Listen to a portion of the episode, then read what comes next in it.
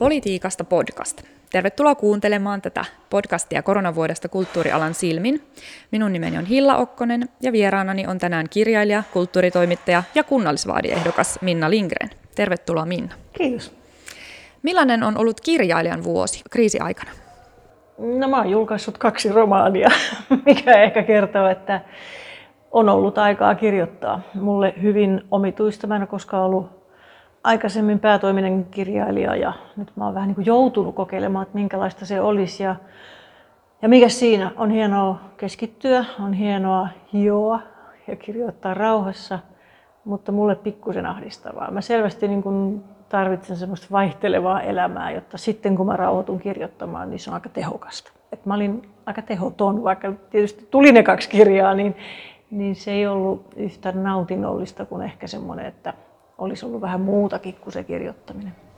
Eli toisin sanoen tämmöinen koronavuoden pakotettu eristäytyminen, joka periaatteessa kirjailija tarvii sitä jonkun verran, että tekstiä syntyy, mutta se ei ole sitten kuitenkaan se ainoa hyvä tapa työskennellä. Ei ainakaan mulle. Että mä oon hirveästi tehnyt, no niin kuin kaikki kirjailijat tekee tietysti niin kuin käy puhumassa kirjastoissa ja erilaisissa tilaisuuksissa ja, ja on yhdistyksiä, joissa kutsuu luonnoimaan. Ja, ja ne voi arkikiireissä olla vähän rasittavia, aina pitää reissata jonnekin ja mähän reissaan aina julkisilla, oli paikka mikä tahansa.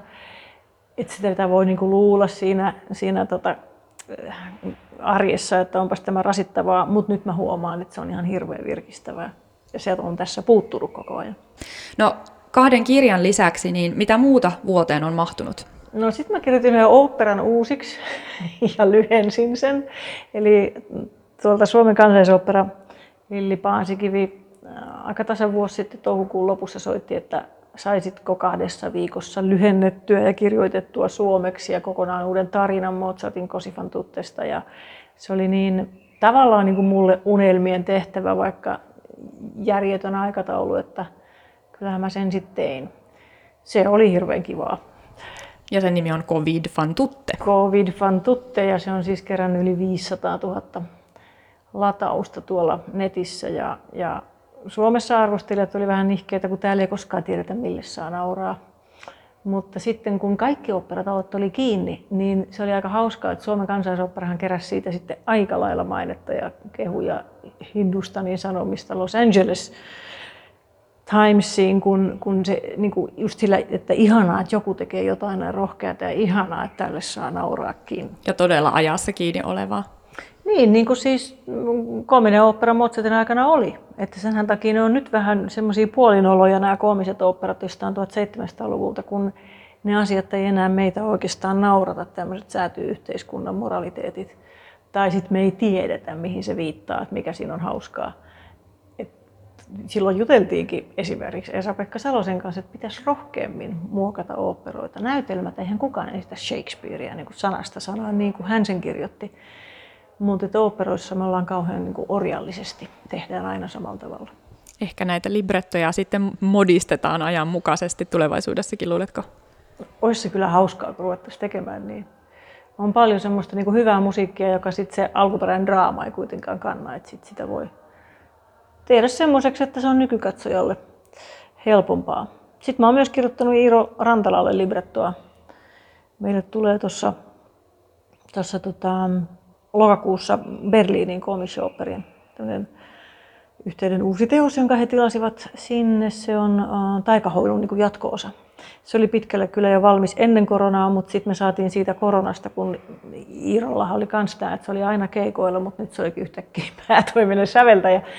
Niin me saatiin aika hyvin sit niinku viimeisteltyä se. Ja sitten tuli yllättäen semmoinen, että Melbourneista soitettiin, että sitten kun covid on ohi, niin ne haluaisi esittää sen meidän ensimmäisen operan Pikaparantolan englanniksi siellä. Niin sitten me käännettiin se. Huikea, hirveästi projekteja. Nyt selvästikin niin kuin tilaustöitä on tullut. Mistä se inspiraatio löytyy? Onko se, se kahden viikon aika, jolloin on pakko tuottaa se työ vai onko tässä ajassa jotain, mikä kuitenkin inspiroi? Ää, vaikea sanoa mikä on ajassa, koska sitä ihminen elää nyt sitten tässä ajassa. Mun mielestä inspiroituminen on innostumista. Mä innostun kyllä hirveän helposti. Että mä tein itse asiassa yhden näytelmänkin, semmoisen kuin piilolääkäri. Ne ehti esittää sitä tuolla Kapsekissa kaksi kertaa ja sitten tuli joulukuun rajoitteet. Öö, niin, että kun joku heittää mulle jonkun idean tai mä itse keksin jonkun kirjan aiheeksi, mikä mua innostaa ja kiinnostaa, niin musta se on sitä inspiraatiota. Mutta koskaanhan luova työ ei ole pelkkää inspiraatiota. Aivan.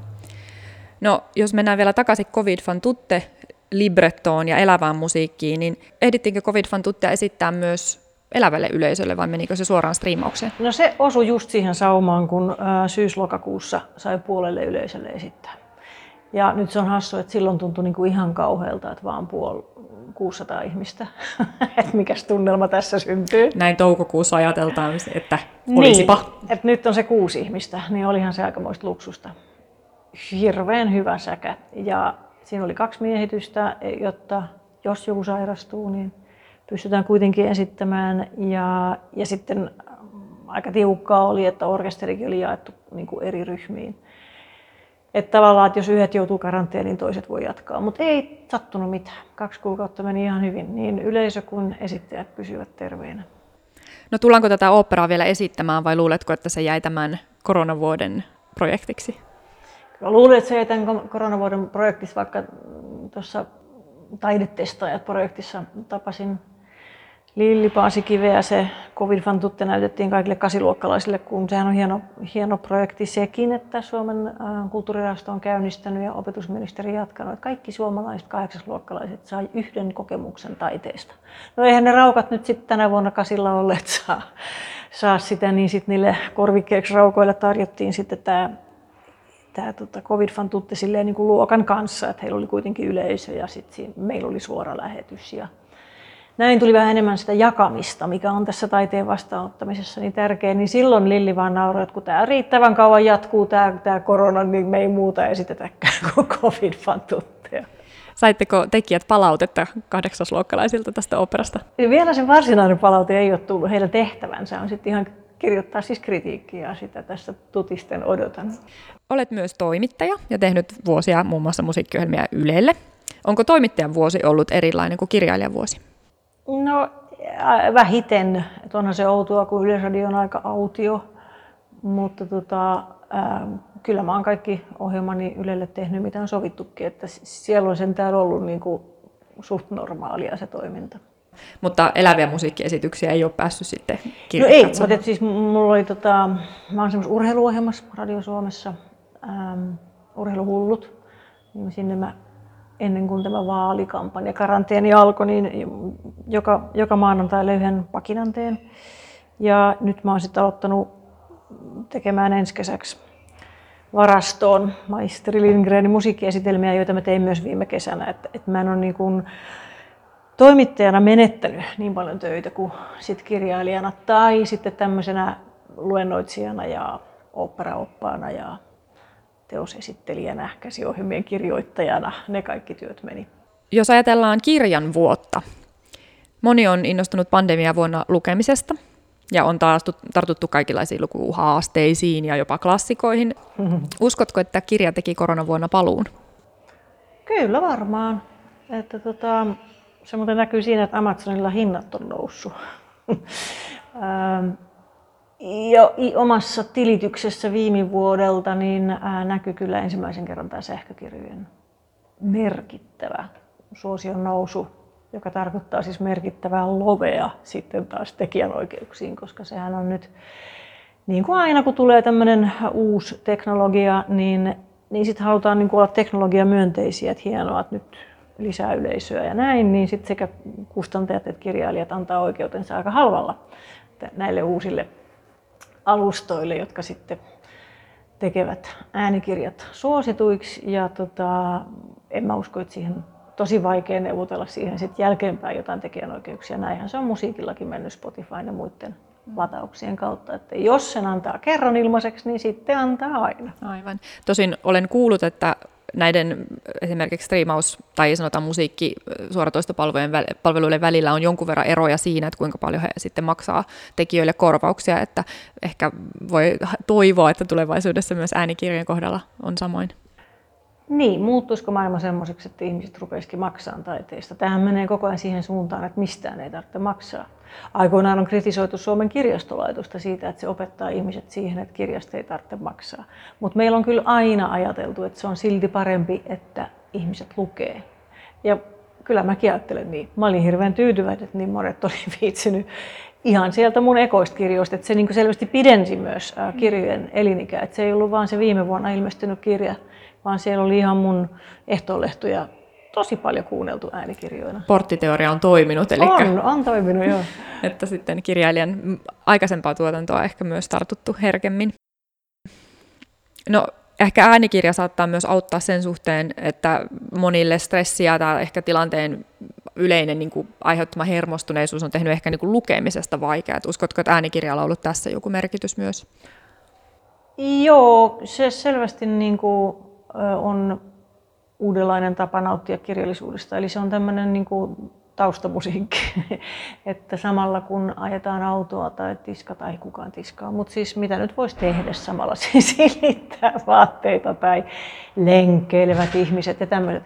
Et, et se on harvoin niin, että asetuttaisiin sohvalle luurit päässä kuuntelemaan kirjaa, vaan se on siinä ohessa tehtävää. Ja just tämän takia mä itse on tosi huono äänikirjan kanssa. Mä huomaan, että mut menee niin kuin monta aukeamaa ohi ja sitten mä en enää kärryillä. Mä haluan mä haluan keskittyä enemmän siihen kirjaan.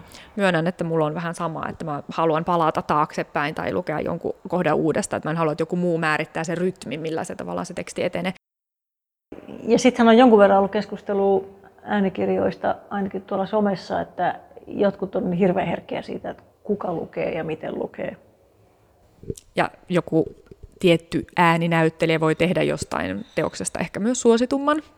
No tämähän oli ihan, tämä on samanlainen ilmiö kuin oli tota äänilevyteollisuudessa 70-luvulla, että rupesi tulemaan Bernsteinin viides sinfonia ja Karajanin viides sinfonia, siis Beethovenin viidennestä sinfoniasta. Että yhtäkkiä se tulkitsija nousi ensimmäistä kertaa tärkeämmäksi tallenteessa kuin se teos. Että nyt on Antti Holman täällä Pohjan tähden alla, niin se on oikeastaan aika hauskaa. Se on kiinnostavaa. Ehkä tuo ihan uusia kuulijoita tai lukijoita sitten näiden teosten ääreen. Sinänsä ihan positiivinen ilmiö. Terveisiä vaan Antille. Maailmalta on kantautunut jonkun verran uutisia myös hyllyt tyhjinä riutuvista kirjakaupoista koronan vuoden aikana, kun kustannusalalla on ollut tuotannollisia vaikeuksia. Onko Suomessa ollut vastaavaa? En ole kyllä kuullut tosta. Mä taas pelkään, että käy yksi vastaan, että itsekin kirjoitin siis kaksi romaania, niin tosi moni on niin kuin nyt pystynyt tuottamaan paremmin tekstiä kuin, kuin normaalioloissa, että, että tota, kyllä niitä kirjoja niin kuin somemarkkinoille ilmestyy tänä vuonna varmaan aika lailla. En ole kuullut mistään niin kuin tuotannollisista ongelmista kustantajilta. No kriisiaikana jonkinlainen eskapismi varmasti kukoistaa. Kerroitkin tuossa jo vähän, että miten tämä vuosi on vaikuttanut omaa luovaa työskentelyyn. Mutta oletko ammentanut tästä ajasta muihin töihin kuin aikaisemmin mainittuun operalibrettoon? No kyllä mä näissä kirjoissa vältin sitä, kun mä ajattelin, että se on semmoinen aihe, joka tulee vastaan varmaan joka toisessa kirjassa seuraavan viiden tai kymmenen vuoden aikana. Että se ei musta ollut niin houkuttelevaa, se on niin ilmiselvää. Mutta se, että mä oon kiinnostunut politiikasta, on kyllä kaiken tämän seurausta. Aivan. Tähän mennäänkin seuraavaksi. Haluan vielä kysyä näihin klassikoihin liittyen, että meillä on myös kirjallisuuden historiassa sellaisia teoksia kuin vaikka Boccaccion Decamerone tai Thomas Mannin Kuolema Venetsiassa, ja ne on aika kuolemattomia klassikoita. Luuletko, että tämä korona-aika synnyttää myös sellaisia teo- teoksia, vai onko ne vasta jossain tulevaisuudessa? Todennäköisesti synnyttää. Se on just se vaan, että se ei riitä, että, että keksii, että mäpäs kirjoitan koronasta, vaan, vaan Kuolema, Vene, Kuolema Venetsiassa tai Camus Rutto tai sitten on tämä Saramagon sokeudesta, niin kaikissa niissä on niin se ajatus, että lähtee joku tauti leviämään. Mutta mitä siitä seuraa ja kuinka se kirjoitetaan ja mistä siinä oikeasti puhutaan on sitten ihan toinen asia. Aivan. No, olet lähtenyt nyt vihreiden kuntavaaliehdokkaaksi. Kerrotko vähän, että mistä kipinä lähteä? No, siinä on kaksi kipinää. Ää, ensimmäinen on tyttäret. 21, 20 ja 17 ja me ollaan tässä nyt oltu varmaan viisi vuotta kasvissyöjiä ja, ja heillä on koko ajan voimistunut tämä aika konkreettinen ahdistuskin siitä, mitä minun ikäluokkani on maapallolle tehnyt. Ja sitten oli joku mielenosoitus ja, ja sitten me aloittiin puhumaan mielenosoituksista ja kävi ilmi, että mä jouduin tunnustamaan, että mä en ole koskaan ollut myöskään mielenosoituksessa. En milloinkaan. Ja se syvä pyhä halveksunta, jota mä sain osakseni, että täällä sä vaan keittiössä saarnaat, etkä tee mitään. Ja vähän niin kuin, siis se Greta Thunberg, sehän niin kuin herätti maailman, mutta mulle tuli semmoinen valtava suru ja vähän semmoinen inho jälleen itseni ikäisiä ihmisiä kohtaan. Että eihän tämä nyt herra ole 16-vuotiaiden asia. Että kyllä meidän pitää jotain tehdä. Et se oli ihan konkreettinen tämmöinen, että, että nyt mulla on aikaa, mitä muuta mä voisin tehdä, kuin yrittää liittyä vihreisiin ja keksiä erilaisia yhteiskunnallisia keinoja mahdollistaa tämä muutos, joka on väistämätön ja joka on hirveän mielenkiintoinen. Me ollaan keskellä niin todella isoja rakenteellisia yhteiskunnallisia muutoksia ja ne on musta kaikki kohti parempaa. Se on hirveän innostavaa olla semmoisessa mukana. Ja toinen on sitten tämä, joka mulle oli suoraan sanon yllätys, että niin kuin on paljon käytetty tämmöistä laskuvesi vertausta, että, että kriisi on niin kuin laskuvesi, että mitä sieltä tulee sieltä veden alta näkyviin, meille yllätyksiä. Hups, tuli tämmöinen yllätys, että ei täällä taiteella olekaan mitään merkitystä. Mä oon ihan oikeasti luullut, että Suomessa on niin kuin vahva julkisesti tuettu kulttuurielämä, joka on kaikkien mielestä tärkeä asia. Mutta näin ei ollutkaan. Ja sitten mulle tuli sellainen raivo, että mä oon sanonut, että mä teen tämmöistä ihmiskoetta, että voiko politiikassa menestyä, kun kärkenä on taide ja kulttuuri kokeneet poliitikot sanovat, ei voi. Tämä on erittäin kiinnostavaa. Tässä on kaksi tosi, tosi isoa asiaa ja hyvin ajassa kiinni olevaa teemaa selvästikin. No, minkälaista sen kulttuuripolitiikan Suomessa pitäisi olla? Onko siinä nyt joku pielessä ja miten sitä pitäisi muuttaa? No tavallaan mä olin sitä mieltä, että ei siinä hirveästi ollut pielessä. Kauhean monet asiat oli hyvässä hyvällä tolalla ja, ja ne, mitkä ei ollut, niin niihin mun mielestä niin kun nähtiin vaivaa, että niitä kehitettäisiin paremmaksi. Siltä se vaikutti. Mutta että tämä asenneilmapiiri, joka tässä on tullut ilmi, niin se on se yllätys. Ja miten asenteihin vaikutetaan tekemällä jotain fiksuja, hyviä, näyttäviä asioita. Kyllä mä luulen, että tässä on myös niin kuin enemmistö suomalaisista on nyt 14 kuukauden paaston aikana ruvennut ihan konkreettisesti kaipaamaan monenlaista kulttuuria. Et kun me ollaan oltu niin selibaatissa, niin me ollaan jouduttu huomaamaan, että miten paljon itse asiassa ihmisen arjesta meneekään kulttuuriin eri muodoissaan. Ja, ja sen kokemisessa ei auta striimaus, kun taidehan on ihmisen aivoissa tapahtuu aina samoilla alueilla kuin, kuin tota aktivoitumista kuin sosiaalisissa tilanteissa. Et taide on selvästi meille niin semmoinen sosiaalinen tapa olla ihminen. Ja sen takia just esimerkiksi niille taidetestaajille haluttiin järjestää niin, että he pystyvät keskustelemaan siitä, he pystyvät yhtä aikaa katsomaan sitä, koska se on se, mikä on voimakas taidekokemus. Se on musta hirveän jännä juttu. Mä oon sitä toki miettinyt ennenkin koronaa, että jos ajattelee tuommoista sinfoniakonserttia, jos on 1500 ihmistä, mä en tunne sieltä oikeastaan ketään, mä istun siellä yksin, mutta mä en todellakaan ole yksin kukaan ei puhu toisilleen, kaikki on hiljaa, mutta hirveän tiiviisti yhdessä. Et kaikkien tämmöisten asioiden merkitys ihan varmasti korostuu äh, kriisin jälkeen. Mutta mä en tainnut vastata siihen, että mitä pitäisi olla kulttuuripolitiikan. Niin, miten se laskuvesi, mitä se on nyt sieltä, niin kuin, mitä se on paljastanut ja miten niihin epäkohtiin voisi puuttua? No se on paljastanut sen, että äh, kulttuuri on paljon polarisoidumpi ja pirstaloidumpi ää, toimenkuvaltaan elinkeinona. Ja senpä takia se on poliitikoille vaikea. Et kun poliitikothan haluaa niin kuin kulttuurissa saada aikaan jotain hyvää. Minä lahjoitan teille tämän talon, tehkää siellä taidetta. Ja kaikki ovat iloisia. Mutta me nähtiin jo Guggenheimista, että puolet suuttu. Ja siitä tuli niin iso tappelu taiteilijat keskenään tappeli joista Guggenheimista, että poliitikot äkkiä vetäytyi pois, että eihän me nyt tappelua haluttu. Me luultiin, että me tehtiin jotain hyvää teille. Ja on kauhean vaikea tehdä jotain hyvää, kun tässä tilanteessa, kun olisi täytynyt erilaisia kompensaatioita ja tukia saada tosi nopeasti, niin oikeastaan ei saatu mitään, koska ja mä tiedän, että tällä hetkelläkin ne tappelee siellä, että miten tämä viimeisin opetusministeriö on 65 miljoonaa, joka ei ole kompensaatio, vaan jaetaan apurahoina mitkä on se jakoperusteet. Ei päästä yksimielisyyteen, koska ihmisillä on niin eri tilanne. Jälleen siellä on niin kuin nyt tässä tilanteessa kirjailijat ja kuvataiteilijat poissa, he, me emme ole menettäneet töitä. Voidaan sanoa, että joo, että kirjastoesiintymiset sun muut, mutta se on 250 euroa per esiintyminen kirjastossa, että se voi olla merkittävä raha, mutta että puhutaan ihan eri luokasta niin kuin työn menetystä kuin sitten esittävät taiteilijat.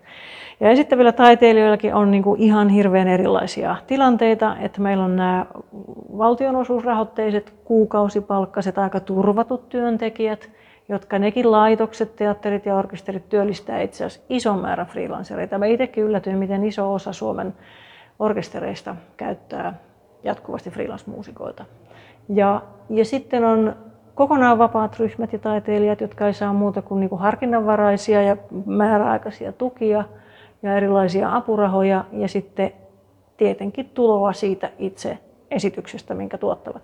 Ja sitten ää, on nämä, jotka tekee ihan oikeasti menestyvää bisnestä, jotka nyt kuuluu sitten sinne työ- ja elinkeinoministeriön tapahtumatakuun puolelle, jossa sielläkään ei osata päättää, että mitä kaikkea siihen tapahtumatakuuseen kuuluu. Koska kun joku apokalyptika lähtee, niin kuin apokalyptika, jolla oli just ilmestynyt levy ja heidän piti lähteä isolle Amerikan kiertueelle, siis koko Etelä-Pohjois-Amerikka. Ja se levyhän ei tuota rahaa, vaan se kiertue niin sehän oli mieletön jäätyminen sitten, kun sitä kiertuetta ei tullutkaan. Ja se ei ole vaan nämä kuusi muusikkoa tai viisi muusikkoa, vaan, vaan mikä määrä siinä on sitä niin kuin seurannaistyöllisyyttä. Ja, ja tämä on yllättänyt mun mielestä myös niin kuin, ö, ehkä päättäjät, että kulttuuri on todella merkittävä työllistäjä. Ja se iso ketjuuntuminen, niin kuin mä oon niin kuin tässä sinfoniaorkesterin työllistämisketjussa se viimeinen, joka kirjoittaa sen käsiohjelmatekstin, ja sitten siellä on väliaikatarjoilut ja, ja sitten siellä on tota, valomestarit ja äänittäjät ja vaikka ketkä. Tiedottajat ja näin poispäin, markkinoijat. Ähm, et se on todella hirveän rönsylvä kenttä, niin eihän sinne voi mennä niinku tekemään sille, että tässä on teille 65 miljoonaa, jakakaa oikein. Ihmiset tarvitsee ihan eri tavalla ja erilaisiin asioihin sitä tukea. Ja, ja siksi se on se iso haaste kulttuuripolitiikalle tämän jälkeen, kun se pitää saada jaloilleen tämä homma, että ymmärretään näitä eri, eri tarpeita, mitä siellä on. Ja musta se on niin kuin toisaalta hirmu hienoa, että tämä, tämä kriisihän on näyttänyt sen, että miten iso osa meidän kulttuurista on hyvää liiketoimintaa, kannattavaa liiketoimintaa. Senhän takia ne on nyt pulassa. Ihan siinä, missä ravintolatkin. Että tämä puhe niin kuin siitä apurahataiteilijoiden kerjäläisjoukosta tai loisjoukosta on, on tota, ikävän sitkeessä edelleen, mutta se ei todellakaan pidä paikkansa. Tosi, tosi harva taiteilija itse asiassa elää apurahalla. Kyllä se elinkeino saadaan jollain muulla. Aivan, ja ehkä apuraha on jossain vaiheessa uraa ehkä merkittävämpi kuin toisessa. Niin, mä sanon, että apuraha on usein semmoinen kannustin. Että sillä voi käynnistää jonkun jutun tai tuntea itsensä oikeaksi kirjailijaksi tai, tai perustaa jonkun ryhmän tai projektin. Mutta vuodesta toiseen apurahaa nauttivia on vähän. Ja aika raskas prosessi myös itse hakeminen. Joo. Sitten siitä päästään siihen ison ongelmaan, joka ei ole kuntapolitiikkaa, vaan, vaan ihan tota,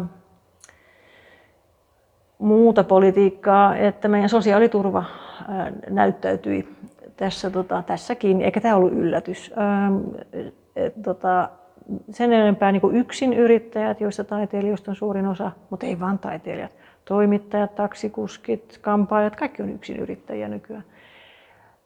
Ei ole normaalin sosiaaliturvan piirissä. Ja, ja sitten tämä apurahataiteilijoiden äh, turva on myös erittäin heikko.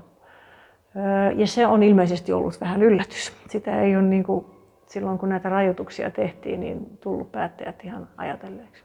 No mihin asioihin haluaisit itse etenkin vaikuttaa kuntatasolla kulttuuripolitiikassa? No nyt on nimenomaan mielenkiintoinen aika. Siis Helsinkihän on hyvä kulttuurikaupunki. Helsinki on valtion jälkeen Suomen toiseksi suurin kulttuurirahoittaja. Täällä on paljon tiloja, täällä on monipuolisesti niin kuin mahdollisuuksia kulttuurille, täällä on hyvä yleisö. Että tota, en mä niin kuin sitä epäile, etteikö tämä kulttuurielämä tästä nousisi jaloilleen nyt tota syksyllä, kun olemme kaikki saaneet rokotuksen.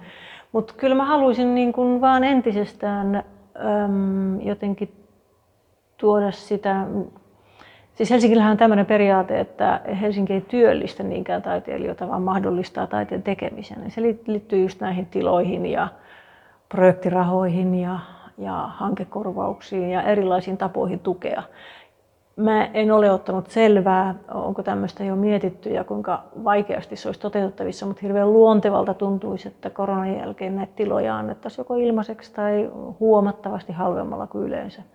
Ja aika paljonhan on muutenkin semmoista, että täällähän on tiloja, joita ei käytetä hyväksi. Että ne kaikki pitäisi löytää ja, ja tota, muistaa eh, tässä nyt ensimmäisten vuosien aikana erityisesti nämä vapaat ryhmät ja taiteilijat. Mitkä on sellaiset opit, mitä haluat tästä vuodesta kantaa mukana? Opimmeko me mitään tästä kaikesta? Ainakin me opittiin paljon viruksista, miten ne käyttäytyy. Ja että virukset ovat täällä aina kanssamme. Ne eivät poistu, ne vain muuttavat muotoa. Meidän on elettävä virusten kanssa.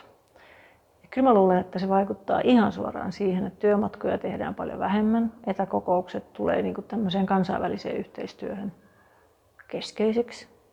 Ja se on hyvä. Ei aina tarvitse tavata.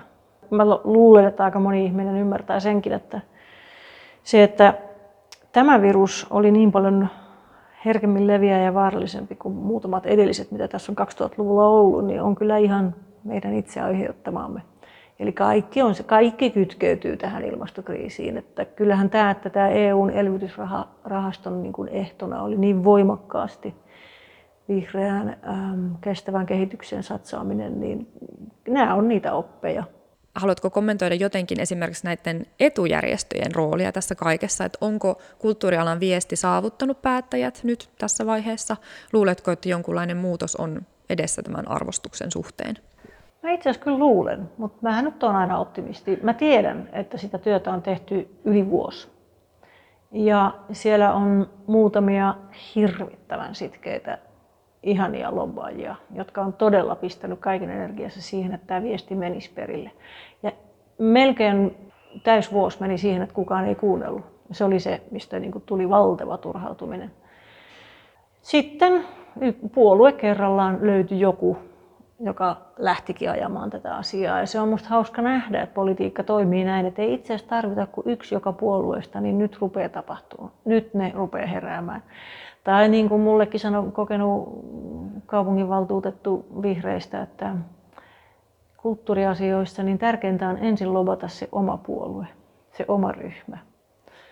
Ja sitten lähtee etsimään muista ryhmistä, muista puolueista. Ja mä oon tässä aivan avoin kaikille puolueille. Se on yksi vihreiden etu, että voi olla niin kuin e, Mä en, mä en suostu tähän tämmöiseen vihervassariajatteluun. Vihreät on ihan mitä vaan tällä vanhanaikaisella vasen oikein akselilla, kun ne löytää yhteistyökumppanin sille asialle, joka heille eli meille on tärkeä. Ja kulttuurinhan pitäisi olla tässä kauhean helppo, koska ei ole semmoista puoluetta, joka vihaisi kulttuuria. Ja nytkin kun ää, näissä vaalikoneissa on tosi vähän kysytty mitään kulttuurista, mutta siellä on se yksi kysymys, niin siinä on kaikki vastannut kyllä positiivisesti, niin kuin olen samaa mieltä, tarvitsemme näitä. Niin, haluatko kommentoida jotenkin poliittista ilmapiiriä? Se on tota, ärhäköitynyt ja nyt kun mennään, nyt kun on vielä tämmöiset vaalit ja aika, kun me eletään niin kuin vaan somessa, niin, niin sehän ruokkii selvästi tämmöistä ärhäköitymistä. Ollaan aina jotakuta vastaan. Ja sehän on mahdoton tilanne politiikassa. Politiikkahan nimenomaan sitä, että etsitään yhteistyökumppaneita, joiden kanssa päästään semmoiseen lopputulokseen, että se ei ole kenenkään mielestä hyvä, mutta jokainen on saanut jotain. Ja, ja jotenkin musta tuntuu, että sen, tähän on mennyt, niin kuin, on hirveän helppo syyttää mediaa, mutta musta on kyllä mediakin mennyt tähän aika lailla mukaan. Että just nämä vaalikoneen kysymykset oli hyvin usein semmoisia, että pistettiin asioita ja ihmisiä vastakkain. Siis jopa vanhukset ja lapset valitse kummalle annat rahaa. Ihan käsittämättömiä. Ja sitten semmoisia niin provokatorisia kysymyksiä, joilla saadaan niin tietynlaista leimaa ja leiman mukana raivoa ja tämmöistä. Että se on ihmeellinen ilmiö, joka mun mielestä on osin pahentunut sen takia, että me istutaan kaikki kotona eikä nähdä ihmisiä. Se oli se EUn elvytyspaketin mielenosoitus sille, että mä en ollut seurannut, että mä en tajunnut, että nyt, just silloin kävelin siitä tota, musiikkitalon edestä Sanomataloon tapaamaan hyvää ystävää. Mulla oli se vihreiden naam, tämä kasvomaski päällä ja sitten sit tuli nuori kundi ison Suomi-lipun kanssa. Kysyin siltä, että, että mihin sä oot menossa, että mitä te, mikä tämä teidän mietenosoitus on. Ja sitten se rupesi selittää, että hän vastustaa tätä, tätä elvytyspakettia. Ja sitten me keskusteltiin siinä niin kuin nokakkaan jon, jonkun aikaa. Me oltiin koko ajan ystävällisiä ja me ymmärrettiin toisiamme. Mutta mä oon aivan varma, että jos me oltaisiin somessa käyty tämä keskustelu, niin sieltä olisi tullut niin kuin kärkevämpää ja kärkevämpää lopulta vähän vihanaamaa ja jotain tämmöistä. Jonkunlaista vastakkainasettelua on ehkä aikaisemmin ollut myös taidealoilla, koska sielläkin taistellaan rajatusta resursseista, on helposti nokakkain klassinen musiikki, kevyt musiikki. Onko tässä ajassa ehkä joku sellainen yhdistävä tekijä, että ehkä kulttuurialakin on ymmärtänyt, että nyt tarvitaan yhteistä köyttä? Tämä on hyvä pointti. Ää, musiikki on ekaa kertaa ollut nyt niin kuin yhtenä rintamana. Että, että musiikkialan eri järjestöt on samaa mieltä siitä, mitä pitää tehdä ja mitä pitäisi tapahtua. Ja se on ollut hirveän positiivista, aivan loistava juttu. Ja siinä on nimenomaan, tietenkin edellytetään sitä, että ne, joilla asiat on paremmin, ymmärtää sen eikä rupea vaatimaan niin kuin toisten hädällä itselleen lisätukea. Mikä vähän on sitten taas tilanne, kun puhutaan eri taiteenlajeista, että nyt kun tulee lisäpotteja mm, taiteen keskustoimikunnalle koronan takia, niin sitten kirjailijatkin haluaa hyötyä niistä. Tavallaan mä ymmärrän, koska aina on rahaa liian vähän, mutta kyllä musta nyt pitäisi niin kun ei-esittävien taiteilijoiden huomata, miten syvä ja iso hätä se on näillä esittävillä. Siellä on siis ihmiset myynyt soittimia ja mikroaaltouneja, autoja aina kohta kotiinsa ja moni vaihtaa ammattia ja niin kuin joku sanoi, että kohta ei tule vain konkursseja, tulee itsemurhia. Ja se on aivan toinen tilanne kuin kirjailija, joka kuitenkin voi jatkaa sitä työtään ja vielä joku ostaa kirjan ja näin poispäin. Että kyllä se, toist, niin kuin se taiteilijoiden pitäisi itse huomata niin kuin se eri alojen erilaisuus. Ja ilahduttava on tämä, että muusikot on ollut yhtenä rivinä ja näyttelijät toki siinä mukana myös. No, jos miettii niin kuin kulttuuripolitiikkaa, mitä pitäisi tehdä, Mä esimerkiksi tiedän, että Helsingin kaupungin budjetissa on tullut sellainen muutos nyt, että kun on sellaiset hassut kuin perintörahat. Ihminen, jolle ei ole perikuntaa, kuolee ja sille ei ole testamenttia, niin se menee sille kunnalle tai kaupungille, jossa hän asuu se perintö, joka yleensä on asunto. Ja aikaisemmin ne on mennyt Helsingin sosiaali- ja terveysalan budjettiin. No nythän se muuttuu, kun tulee, jos tulee meille uusi sote. Joka tapauksessa sieltä on siirretty ähm, nyt aluksi miljoona euroa noin suunnilleen kulttuuribudjettiin, kaupungin kulttuuribudjettiin, tähän nimenomaan sote-taiteeseen. Ja sote-taide on siis sitä, että, että mennään sairaaloihin, vankiloihin, palvelutaloihin ja näin poispäin. Sinne, missä on ihmisiä, jotka eivät pääse taiteen äärelle. Ja tämä on minusta ihan hirveän tärkeä osa-alue, jota taiteilijoiden ei pidä halveksua ja onneksi he eivät halveksukaan monet mielellään niin kuin menee ja myöskin ymmärtää sen arvon, että tämä on yksi pieni puro mun monista pienistä puroista, mistä koostuu se ansaintalogiikka, mikä taiteilijalla on. Ja, ja musta se on rohkaisevaa, että se on näinkin nopeasti niin kuin ymmärretty Suomessa tämä niin kuin ihan terveydelliset, sekä fyysisesti terveydelliset että psyykkisesti terveydelliset positiiviset seuraukset, mitä taiteista seuraa. Ja, ja samanlaisia tämmöisiä niin uudenlaisia ajatteluja pitäisi miettiä, niin kuin joku heitti, ja nyt alkoikin kokeiluna tämä, että, että Olavi Uusivirran voi Voltin kautta tilata pihalle laulamaan. Ei huono. Tilaa äidin syntymäpäiville, mummin hautajaisiin, omiin häihisiin muusikko. Ja sitten se voisikin olla kotitalousvähennyskelpoista. Entä kirjailija lukupiiriin? Ja kirjailija lukupiiriin. Eli, eli tämmöisiä, niin kun meillä on jo tämmöisiä systeemejä, niin kuin kotivähennys ja, ja mitä voi vielä olla, niin miten me voitaisiin ujuttaa kaikkiin niihin aina taiden mukaan, koska taide on kaikessa osa meidän elämää. Kyllä, ja kun resurssit vähenee, nyt veikkausvoittovaroistakin leikataan, niin tarvitaan ihan uudenlaisia keinoja ehkä lisätä sitten sitä leipää. Veikkausvoittorahat on siis hirveän huono säkä, että se tuli mätkähti nyt tähän, mutta näin ei pitänyt olla. Ja, ja tämä on semmoinen poliittinen kommervenkki, mitä mä en tiedä, miksi kävi näin. Että siinä mielessä voisi sitä kommentoida, vaikka mainitsitkin pahamaineiset veikkausat. Sehän on pitkään tiedetty, että tämä systeemi ei toimi. No, onko se juuri taide, joka meidät kuitenkin pelastaa tällaisena aikana? taide pelastaa meidät kaikkina aikoina. Kyllä se on niin, että ei, taide on ihmisellä lajityypillinen vahva taipumus ja tapa käsitellä omia tunteita, opetella ymmärtämään muita ihmisiä, vieraita asioita, outoja kulttuureja, kaikkea mahdollista. Et se, on niin kuin, se on tapa olla ihminen ihan yksinkertaisesti ja sen takia on ihan niin kuin käsittämätöntä kuvitella, että olisi joku tietoteknologia painotteiden yhteiskunta ilman taidetta.